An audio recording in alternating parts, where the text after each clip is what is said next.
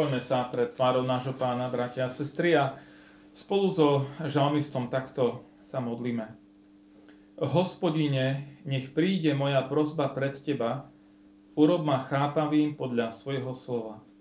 Nech príde k Tebe moje úpenie, vysloboď ma podľa svojej reči. Amen. Sete ešte, bratia a sestry, skôr ako budeme čítať text písma svätého, tak vám chcem položiť jednu otázku. A vlastne dnes, keďže už nehrozí na budúci týždeň, že by ste neprišli, lebo už nebude adventná večere, tak som skúsil, a na štedrý večer predpokladám, že prídete, tak som si povedal, že dnes skúsim trošku iným spôsobom kázať, alebo vás chcem pozvať, aby sme spoločne premýšľali nad Božím slovom a to tou formou, že budem vám klásť viacero otázok, aby sme nad nimi premýšľali. Ak chcete, môžete na ne odpovedať, budem rád.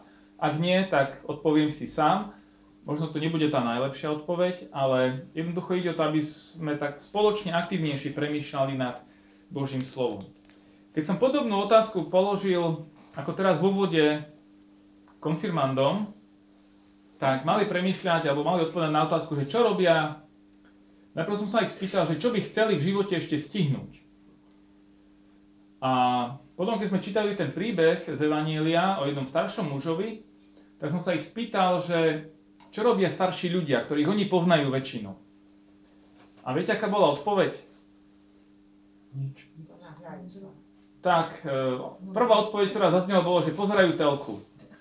Ale myslím, že to platí nielen o starších, ale aj o tých konfirmandoch, aj o, asi o každej generácii, že toto je častá činnosť, ale tak ako konfirmandi odpovedali sami za seba, že čo by chceli v živote stihnúť, tak chcem sa spýtať aj vás, že čo by ste chceli ešte v živote stihnúť. A určite inak bude tá odpoveď od Peťka. Nech sa páči, môžeš. Oženiť sa. No super. Tak to je výborná odpoveď. Ináč náš Týmko podobnú odpoveď má. Tak máš ešte čas, ale keď Pán Boh dá, verím, že aj k tomu bude ten správny čas.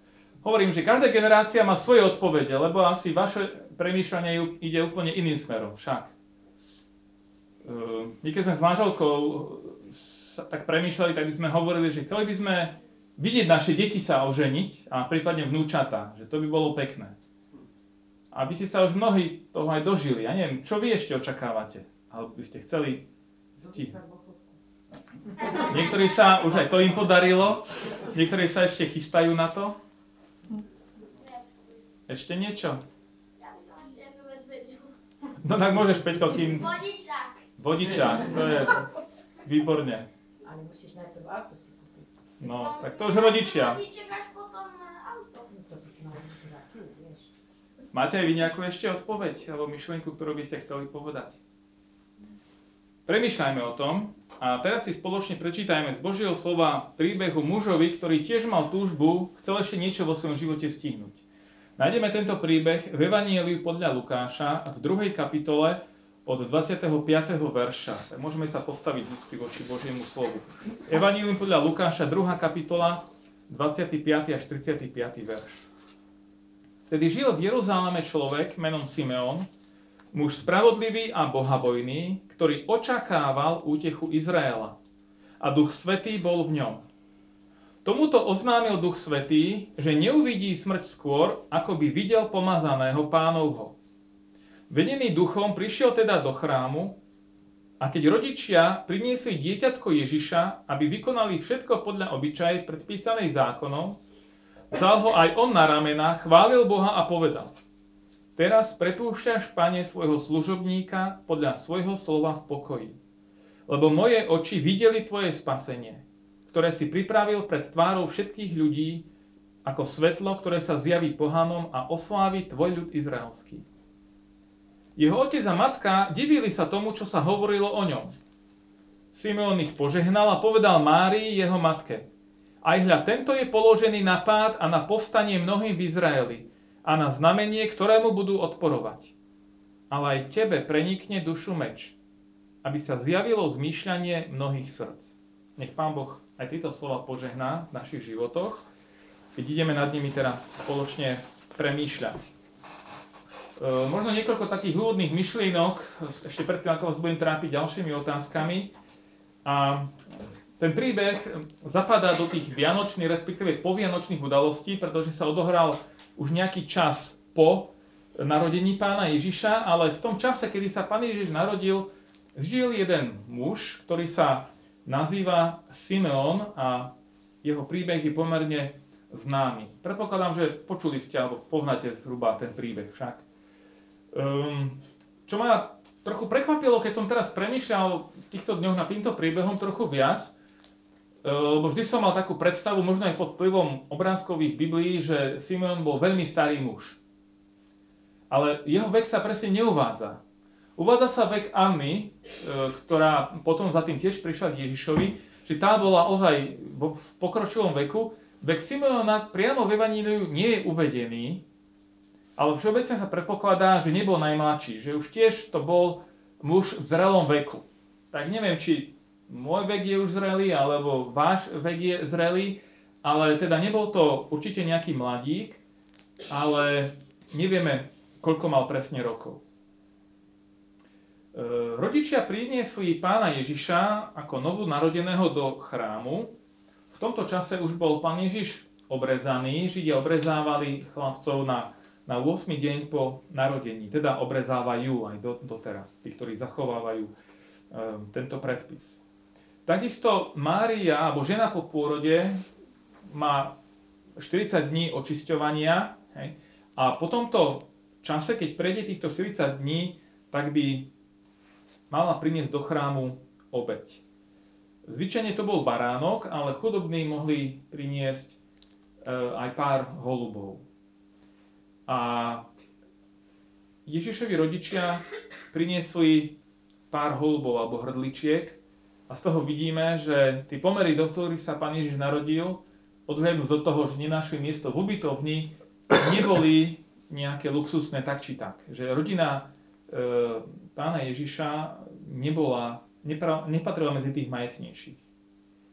A takisto ešte bol ďalší zvyk, ktorý sa týkal zvlášť prvorodených synov, totižto prvorodený syn mal byť zasvetený hospodinovi.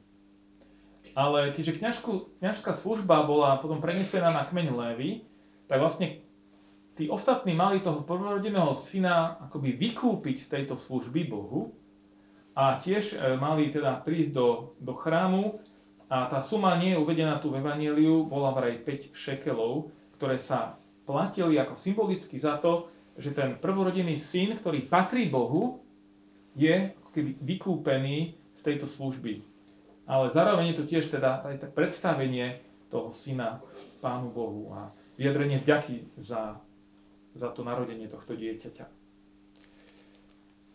To je taký kontext, aby sme vedeli, že vlastne prečo e, Jozefa Mária, Ježišovi rodičia, priniesli pána Ježiša v tomto čase, teda bol to zhruba mesiac, niečo vyše mesiaca po narodení pána Ježiša do chrámu. Ale ja som si vybral tento text vlastne pred narodením, v tomto adventnom čase, práve kvôli tej myšlienke očakávania.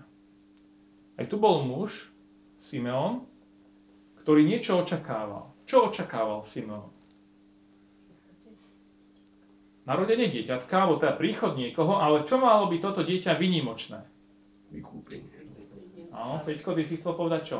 No, že čakal na príchod Mesiáša. Presne tak, výborne, výborne, ale vedeli ste to aj, aj vy tu. Presne tak. Príchod Mesiáša očakávali. A očakával tento Simeon. A e, bolo o ňom, je o ňom povedané v tomto evaníliu, že bol naplnený čím, alebo kým? Duchom Svetým. Hej. To je také veľmi, myslím, také pozoruhodné, takáto poznámka o človeku, že je tak vyjadrené, že tento človek je ozaj naplnený Duchom Svetým. A Duch Svetý mu dal poznať jednu vec, ktorej sa on mal dočkať. A čo to bolo? Presne tak, lebo boli mnohí ľudia, ktorí očakávali v tej dobe narodenie Mesiáša. Simon nebol jediný Žid, ktorý očakával príchod Mesiáša. Ale on mal tú milosť od Pána Boha, že mu Duch Svetý zasľúbil, že nezomrie skôr, ako by ho videl. A v tomto príbehu, kde nachádzame Simeona? Kam Simon prišiel? Do chrámu, presne tak do chrámu. Teraz si predstaviť, že chrám to nebola jedna budova, bol to celý komplex aj nádvorí a vlastne do toho chrámu, do tej samotnej budovy vstupovali iba kňazi. Takže vlastne prísť do chrámu znamenalo prísť do tých nádvorí, až teda do toho nádvoria, kde sa prinášali obete. A Simon teda tu prichádza do tohto chrámu, kde bolo veľa ľudí a s kým sa stretáva? Áno, stretáva sa s pánom Ježišom, ale teda pán Ježiš e, bol ešte malé bábetko, teda stretáva sa s rodičmi aj, aj s Ježišom. A e, čítame tam, že tie Simonové kroky do chrámu viedol Duch Svetý. Teda bol to muž plný Ducha Svetého, ktorému Duch Svetý niečo slúbil, alebo zasľúbil, má zastúbenie od Boha, ktoré bolo jedinečné. A Duch Svetý ho aj doviedol do chrámu práve v tom čase, kedy tam prichádzali aj teda Ježišovi rodičia spolu s pánom Ježišom. Ehm, dôvod, prečo prichádzal Simon do chrámu, bolo vlastne to, čo sme teraz povedali, že mal to zasľúbenie a Duch Svetý ho viedol, taký poput, impuls, že by šiel. Prečo išli do chrámu rodičia pána Ježiša, Jozefa Mária? Tak áno, to predstavenie, no, nekrstili Židia, teda existoval, poznali Židia aj krst, ale nie krst dieťaťa, ale určitý také rituálne kúpel očisťovania poznali aj Židia. Nakoniec aj Jan Krstiteľ volal ku krstu však e, ľudí, volal k pokáňu a potom krstil. Ale malé deti, teda toto bol prípad toho predstavenia v chráme, prinesenie ako prvorodeného syna do chrámu. E, keď som dal tú otázku, že možno ako trávia čas ľudia v dnešnej dobe, či mladí, či starší, ako sa rozhodujú, prípadne čo očakávajú, tak e, sa pozrieme na Simeonové, Simeonovo rozhodnutie, že on sa rozhodol ísť do chrámu pod popudom Ducha Svetého. V úvode som spomenul toho suseda, čo som stretol, že no však príďte, aj ešte keď nie je hotel, dokonca príďte sa porieť na stavbu. Ale nie je to potom, keď to bude. Hej. Rôznym spôsobom sa rozhodujeme. Čo nám to hovorí o Simeonovi, že sa rozhodol ísť do chrámu? Aký to bol človek? Z toho duchovného pohľadu by ste čo povedali o ňom? Veriaci, nábožný, nech sa páči. Silno veriaci dokonca. Áno. Bol to zbožný človek. A čo môžem povedať o rodičoch pána Ježiša, keď išli do chrámu priniesť svojho syna Ježiša? Môžeme z toho niečo usudzovať aj o ich viere? tie, tiež boli zbožní. Hej, hej, presne tak. E, hoci možno tie popudy boli iné, Simeon vyslovene bol pudený Duchom Svetým, cez to vnúknutie, alebo nie presne akým spôsobom to vnímal, že Duch Svetý ho tam vedie. A rodičia pána Ježiša išli splniť náboženskú povinnosť. Ale jedno, aj druhé je prejavom zbožnosti. Hej. Či už to bolo poslušnosť tomu, tomu momentálnemu vedeniu Ducha Svetého, že teraz je ten čas chod do chrámu, alebo jednoducho viem, že toto je správne toto je pravidlo mojej viery, ktorú vyznávam, ako Jozefa Mária vyznávali svoju vieru v hospodina a išli splniť tú povinnosť. Bez ohľadu na to, aké mal kto dôvody, stretli sa v tom chráme a stalo sa niečo veľmi zaujímavé a to nebolo vlastne koniec pôsobenia Ducha Svetého, a vlastne tam vidíme tú Božiu prítomnosť v tom ich stretnutí ešte takým zvláštnym a výnimočným spôsobom. Hmm. Pýtam sa ešte, ale skôr ako prídeme k tomu stretnutiu samotnému, mohol sa Simon rozhodnúť aj nejako inak? No prečo nie, Peťko? Čo myslíš? Boh vedol Duch Svetý. A môžeme neposluchnúť? Môžeme aj neposluchnúť Ducha Svetého? Nie. No nemali by sme, súhlasím s tebou, Peťko, že by sme nemali neposlúchať, teda inými slovami, mali by sme poslúchať Pána Boha, aj Ducha Svetého, ale žiaľ, sú prípady, že aj neposluchneme však. A takisto aj Ježišovi rodičia, no bola to náboženská povinnosť, ktorá sa očakávala a v tej dobe bol ten tlak nábožnosti aj silnejší, ako je dnes však v spoločnosti. Ale tiež, no, museli, nemuseli, neviem, či tam mali rodičov, ktorí by na to dohliadli, ako dnes často starí rodičia dohliadajú, aby dieťa bolo pokrstené, lebo rodičia by možno to ani tak o to už žiaľ nedbali. Môžeme sa aj my rozhodnúť v našom živote, že pôjdem alebo nepôjdem. Vy ste tiež urobili nejaké rozhodnutie, keď ste sem dnes prišli. Či to bolo dobré alebo zlé, či to bolo z povinnosti, alebo z popudu Ducha Svetého, alebo z nejakého iného dôvodu, to ja neviem. Ale keď už sme tu, tak verím tomu, že tak ako tam Pán Boh mal niečo pripravené, má pripravené pre nás aj dnes tu, že to nie je náhoda, že tu sme. Um, keby neposlúchli jeden alebo druhý pána Boha, tak toto poviem, tak by vlastne príbeh ani, ani ne, nebol. Však nemali by sme o čom premýšľať. Ani to stretnutie v chráme by sa neuskutočnilo. Ale vďaka tomu, že oni poslúchli pána Boha, každý svojím spôsobom, tak sa títo ľudia v tomto chráme stretli. Simeon a rodičia pána Ježiša, teda aj samotný pán Ježiš. Keď Simeon videl rodičov Máriu, Jozefa a pána Ježiša, čo urobil potom? Čo čítame v tom evaníliu? Zobral na, do rúk nie, nie koho? Čoho? Dieťa. Zobral pána Ježiša do rúk, zobral dieťa do rúk, čítame, vzal ho na ramená, chválil Boha a povedal. Teraz prepúšťaš, pane, svojho služobníka podľa svojho slova v pokoji, lebo moje oči videli tvoje spasenie. A pokračuje to ďalej, ale zatiaľ sa pri tejto časti za, za, zastavme, zamyslíme, že také, také vyznanie Simeona, teraz prepúšťaš, pane, svojho služobníka podľa svojho slova v pokoji. Niekoľko vecí. Simeon, Simeon tu sám seba nazýva ako koho? Že on bol ako služobník, ako Boží služobník, presne tak. Odvoláva sa, alebo vníma, že to, čo, to stretnutie, že sa naplnilo čo? To zasľubenie podľa svojho slova, teda podľa Božieho slova, a že vlastne môže to, že prepúšťaš v pokoji, tým na čo naráža Simeon? Áno, že môže v pokoji odísť, v pokoji zomrieť. A to je zase taká otázka, že každého z nás to čaká raz. Nevieme kedy, skôr alebo neskôr, že budeme musieť odísť, opustiť tento, tento svet, túto zem. A je to zásnavé, keď človek môže tak vyznať, že môžem odísť v pokoji. Je to samozrejmosť? Nie. Asi nie. Nie. Nie vždy je to. A sú ľudia, ktorí, by som povedal, že snažia sa tú myšlienku stále nejakým spôsobom odsunúť, odtlačiť, nemyslieť na to. A ako keby tým mohli predlžiť svoje dni, že na niečo nemyslím. Keď zajtra má byť písomka, hej, tak to, že nebudem myslieť na tú písomku, mi nepomôže. On, tá skúška príde. A je to krásne vyznanie a vlastne on niečo očakával vo svojom živote a sa to naplnilo. To je krásna vec, keď, keď pán, človek očakáva niečo a sa to splní. Teraz pred Vianocami je mnoho očakávaní medzi možno najmä deťmi. Hej.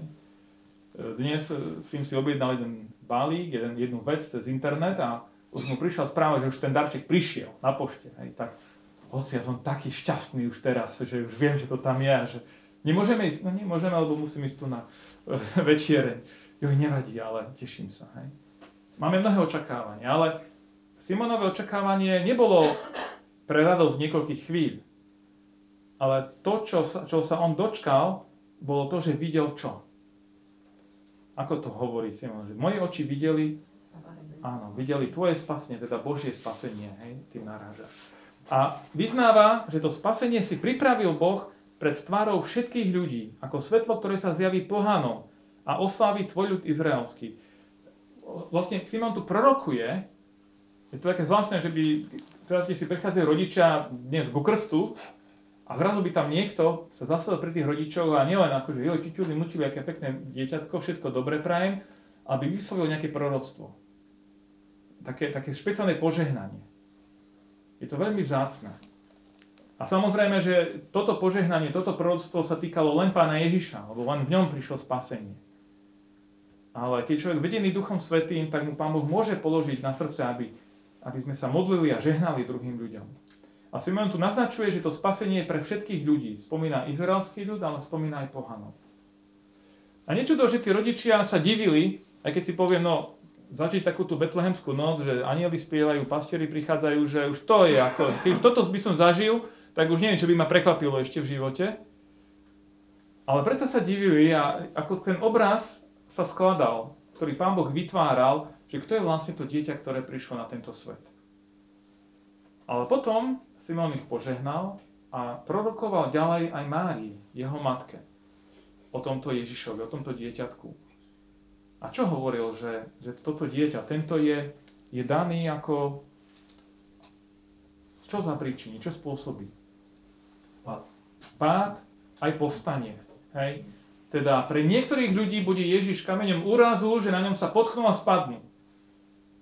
A pre iných ľudí tí povstanú, budú pozvihnutí. Tí, ktorí sú možno ubití a, a sú v tej špine, v hriechu a vedia o tom, že sú tam dole, tí zase povstanú.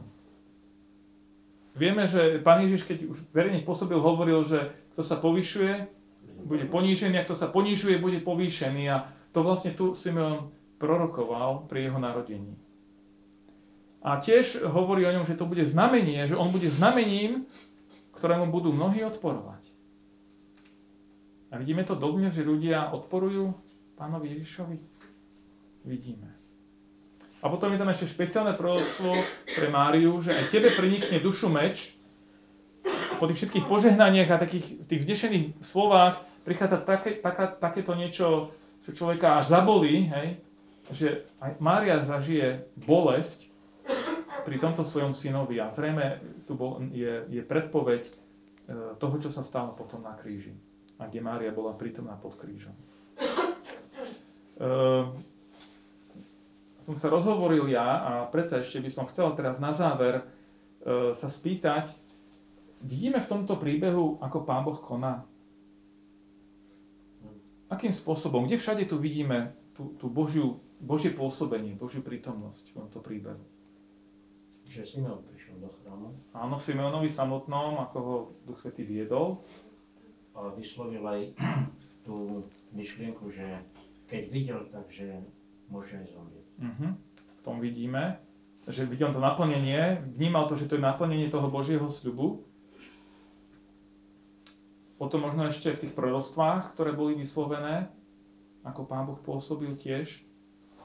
E, pre mňa je to také, také svedectvo o tom, že Pán Boh koná v životoch jednotlivcoch, tam bol ten Simon, konkrétny človek, hej, Mária, Jozef, Ježiš, a pritom vlastne sú to celé dejiny spásy pre celé ľudstvo. Že ako Pán Boh koná cez konkrétnych ľudí a preto sa to týka všetkých ľudí, všetkých národov na celom svete. Um, čo vás osobne tak najviac oslovuje v tomto príbehu? Keď teraz tak premýšľate, hovorím známy príbeh, počuli ste ho už možno viackrát, je niečo, čo vás tak na novo oslovuje v tomto príbehu? Poslušnosť Duchu Svetému Uh-huh. Že išiel tam do chrámu. Uh-huh. Jedna vec. Že, áno, že vlastne to, čo vedel, že tu ešte má sa stať v jeho živote, čo prijal od Pána Boha, že sa má stať, že vlastne to sa naplnilo a môže odísť.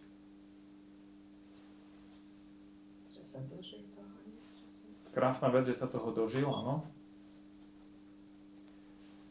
Môžeme z tohto príbehu niečo stiahnuť aj pre svoj vlastný život? Môžeme premýšľať nad tým, nad poslušnosťou Duchu Svetému, či sme my tak poslušní Pánu Bohu a Božiemu vedeniu vo svojom živote? Môžeme rozmýšľať nad tým, či, či môžeme v pokoji odísť, či sme pripravení, či, či tie plány, možno očakávania, ktoré máme, či sú to ozaj len naše očakávania, alebo je to niečo, čo Pán Boh nám dal, lebo ak sa niečo my príliš držíme a Pán Boh povie, že už je čas odísť, nie sme pripravení však. Ale keď dokážeme dôverať Pánu Bohu aj v tých našich očakávaniach a túžbách, tak budeme pripravení prijať ten jeho čas. A možno aj nám Pán Boh niečo dáva, že ešte toto treba, aby si spravil, spravila a potom môže, môžeš v pokoji. Neviem, to už je naozaj také veľmi individuálne a veľmi osobné. A tak chcem v tomto adventnom čase, bratia a sestry, aj týmto príbehom nás pozbudiť v tom, v tom premyšľaní a v tom, aby sme my boli takí poslušní Pánu Bohu, aby sme sa nechali ním viesť a aby nám Pán Boh dal milosť, aby sme aby to očakávanie, ktoré máme od Neho, aby sme to rozpoznali, čo je to Jeho očakávanie pre náš život, aby sa to naplnilo, aby sme tak tiež boli pripravení, keď príde ten náš čas tak nech, vás Pán boh, nech nás Pán Boh v tomto požehná a nech nám dá túto milosť. Amen.